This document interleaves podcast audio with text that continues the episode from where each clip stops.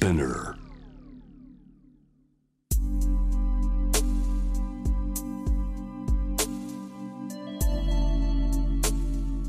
眠らない街六本木。高層ビルの一室に現れる深夜の保健室。重たいドアの向こう側。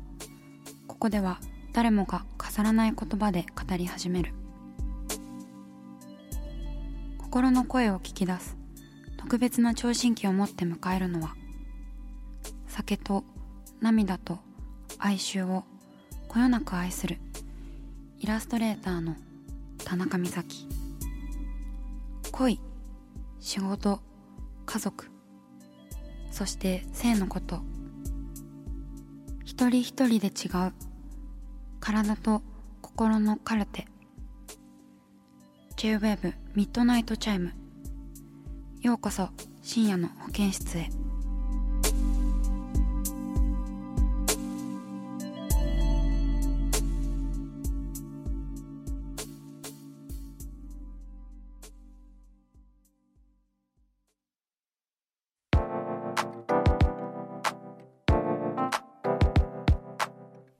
田中美咲がお送りしています。深夜の保健室ミッドナイトチャイム。今夜は春の頑張った大賞パート2でございます、えーそれでは早速1通目紹介していきましょう。ラジオネーム右ひばりさん19歳女性東京都の方です。私の春の頑張った大賞は大学入学です。おめでとうございます。去年1年間美大浪人生として受験勉強をしていてミッドナイトチャイムは通学の時にポッドキャストで出会いました。おそして春から通う大学は受験した中で一番結果に自信がなかった大学で入試を終えた時一緒にいた予備校の友人に私を合格させたらこの大学めっちゃ変だよとやけになって言うくらいでした。絶対入れると思っていなかったので合格の文字を見た時は涙が出たまま母とハグをしました。1年間浪人生として過ごしてきた日々を無駄にしないように頑張りたいと思います。とのことです。右ひばりさんメッセージありがとうございます。ねえ。いや素晴らしいよく頑張った。いやー大変ですよ受験っていうのもね。なんでこんなに入るのが大変なんだろうねって感じで。私もあの大学受験割と苦労しましたはい。ねそしてあの1年浪人したということで浪人生時期っていうのもすごく大変ですよね。なんか自分を奮い立たせないと本当にあの美術予備校とかってね大変だしどうしてもやっぱり人と比べられる環境下になんか自分から入らないといけないっていう厳しさもありますよね。そして合格の文字を見た時は涙が出たまま母とハグをしましたということでなんかお母さんも夜食とか作ってたのかな。頑張ってるわねみたいな感じで。ちょっといいですなそういうのも。うん。ねいや頑張ったけどまあこれからまた頑張らないといけないということでなんかすごい素晴らしいメールですね。なんか元気が出るわ。ねなんか晴れやかなすごいね。このメールが水色に光って見えるぐらいなんか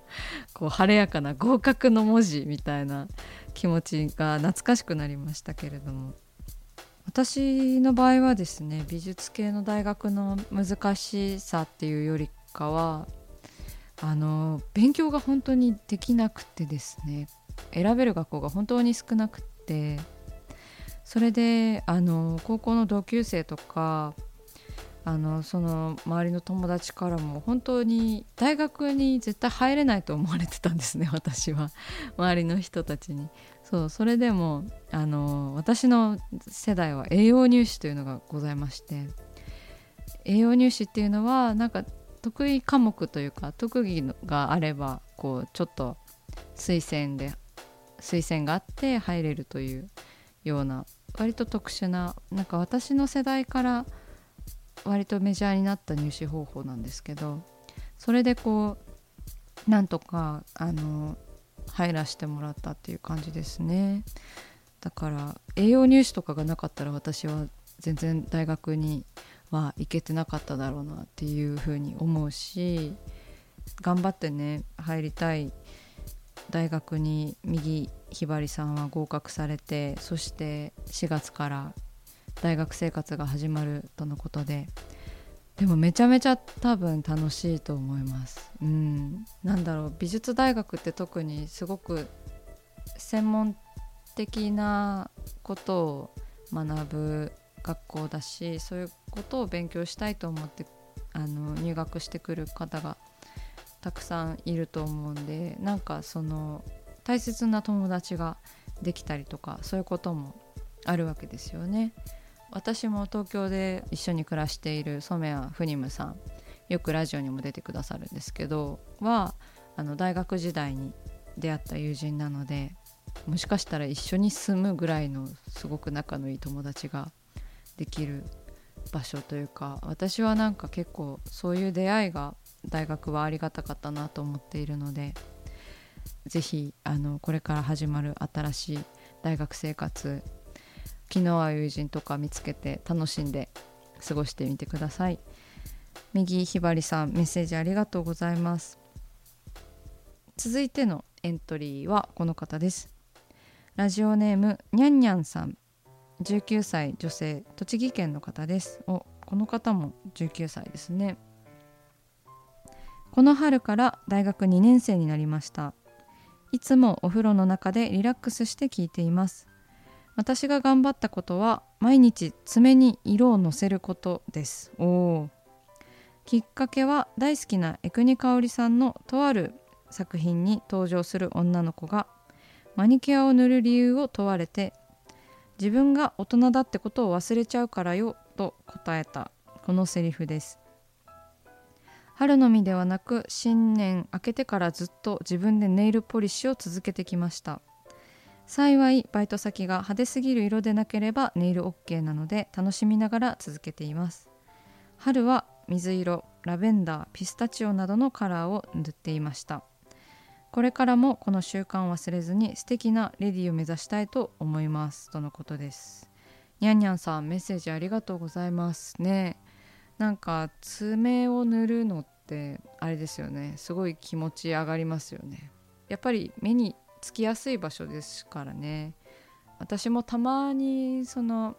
ネイリストの友達にこう爪をこうピッカピカにやってもらった時になんかもうずっと爪が可愛くてあの舐めてますもん。なんか飴みたいにベロベロベロ。あーって可愛いな。可愛いしなんかツルツルして気持ちいいんですよね。こう塗りたての爪とかってね。ああ可愛いとかって。あとはなんか自分なりの塗り方みたいなのも続けていくとできてきたりとかしてすごくいいリラックスにもなると思うんですよね。うん、大人のたしなみって感じですよね。爪を塗るのって。うん、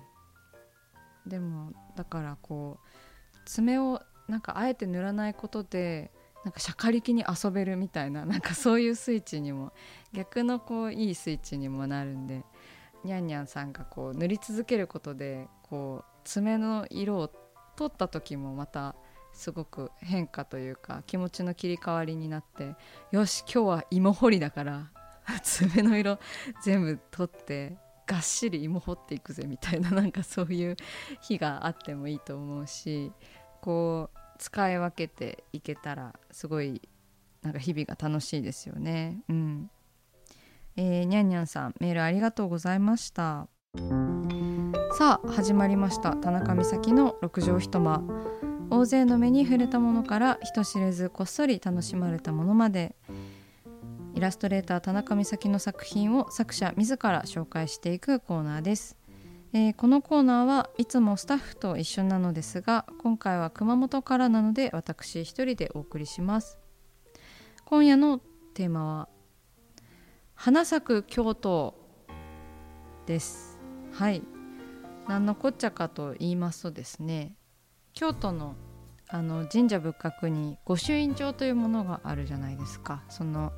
お寺をお参りしましたよ。お参りしましたねという。最近また流行ってましたよね。あの御朱印帳にこう行ったお寺の犯行とかを集めてなんか振り返れるみたいなねものがあるんですけれどもそちらの御朱印帳に私がイラストをあの書いているキャンペーンですね。はい。あの花咲く京都という名前であの4月15日からもう御朱印帳の販売は始まっているんですけれども第1期4月3月4月があの白根湯たんぽさんが担当していましたね。そちらもすごい可愛いイラストで。で2期が私のイラスト。あと3期も私のイラストとなっております。はい。で花咲く京都ということでなんかさまざまなねあの神社仏閣って結構お花がすごくあの咲いているところが多くて季節ごとにでそういう花とあの神社仏閣あとはその着物を着た女性という感じのイラストで構成されております。はい、これはあの JR 東海のキャンペーンということで。えっ、ー、とですねなんかやっぱりこういろいろな要素を入れないといけないイラストっていうのはすごく難しくてなんかこう人物も入るしそのお寺の建物も時には入るしあとお花もね入れないといけないとなると地面どこなの？みたいな感じになるんですよね 実際問題で。なんかそのお花をね装飾のように宙に浮かしたりとかもできるしあとはこう少女漫画のようにねなんか人物の背景に花がパーって咲いてるみたいなのとかもあるし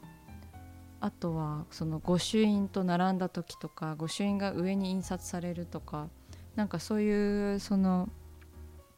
シチュエーションも相まってすごくねあのたくさんあの考えて作ったしなんか自分のイラストレーターとしての経験値みたいなのがすごく試されるあのお仕事だなっていうのも感じました。やっぱりお花描くのってすごい難しいし花が宙に浮くみたいな なんかそういう私のイラストって結構こう地面がはっきりしてるっていうかなんかもともとなんか生活感がある空間みたいなものしか描いてこなかったのでこう1枚にいろいろなものが入ったそのコンセプトがすごく決まっているイラストっていうのはなかなかこう自分の中でも難しくてですねあの大変やりがいのあるお仕事だったんですけれどもね難しい大喜利に挑戦してるって感じで、あの、楽しかったです。なんか是非皆さんも考えてみてほしいなって思いました。このシチュエーションでこうイラストにするならみなんかみんなどうやって描くんだろうとかそういう風なことを考えながら描きましたね。あとはですねあの着物の女性をそれぞれこうイラストの中に配置してるんですけれどもそういったなんか着物って本当季節によってなんか本当にあの藤の花だったら藤の花の柄の着物があったりですね。ツツジだったらツツジの柄の着物があのたくさんあるんですよね。そういったあのアンティークの着物のホームページとかなんかそういうものを参考にちょっと着物をスタイリングしながらイラストを描いたんですけどなんか本当にイラストレーターってこうスタイリストも込みのお仕事だなみたいな風に思っていてなんかこういう着こなしはお姉さんっぽくていいよねみたいなのとかまあなんか御朱印帳があるところにこう観光として行かれる方向けのキャンペーンだとは思うんですけどなんかそれだけじゃなくて本当にこうお寺神社仏閣のこうマニアの方とかもこう楽しんでいただけたりとかあとは日頃からなんかその生き慣れているような方にもこう刺さるようになんかあんまりこう観光客っぽい着物の着こなしではなくちょっと粋なあの姉さん方をあの意識してイラストに描きました今回は。はいまあ、なんかそういう着こなしが自分も好きだっていうのはあるんですけどなんかそういう着物の柄にもすごくこだわってあのイラストにしたのでそちら結構注目して見ていただけたらなと思います。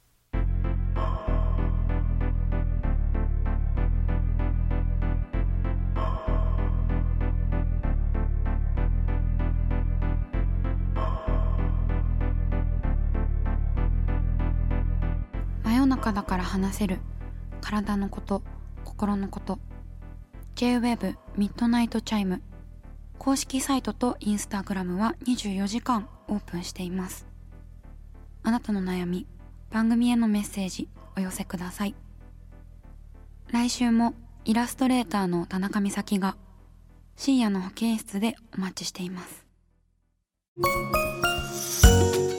キャリコン編集長通信仕事と人生の話をゆるゆるとパワードバイミモレ。このポッドキャストではミモレ編集長の河原咲子が時には一人で時にはゲストをお招きしキャリアコンサルタントの資格を生かして仕事と人生そして職業キャリアだけじゃないライフキャリアの話を誰にでも分かりやすくゆるゆるとお話します。毎週金曜日に新しいエピソードを配信中です。ぜひ一度聞いてみてください。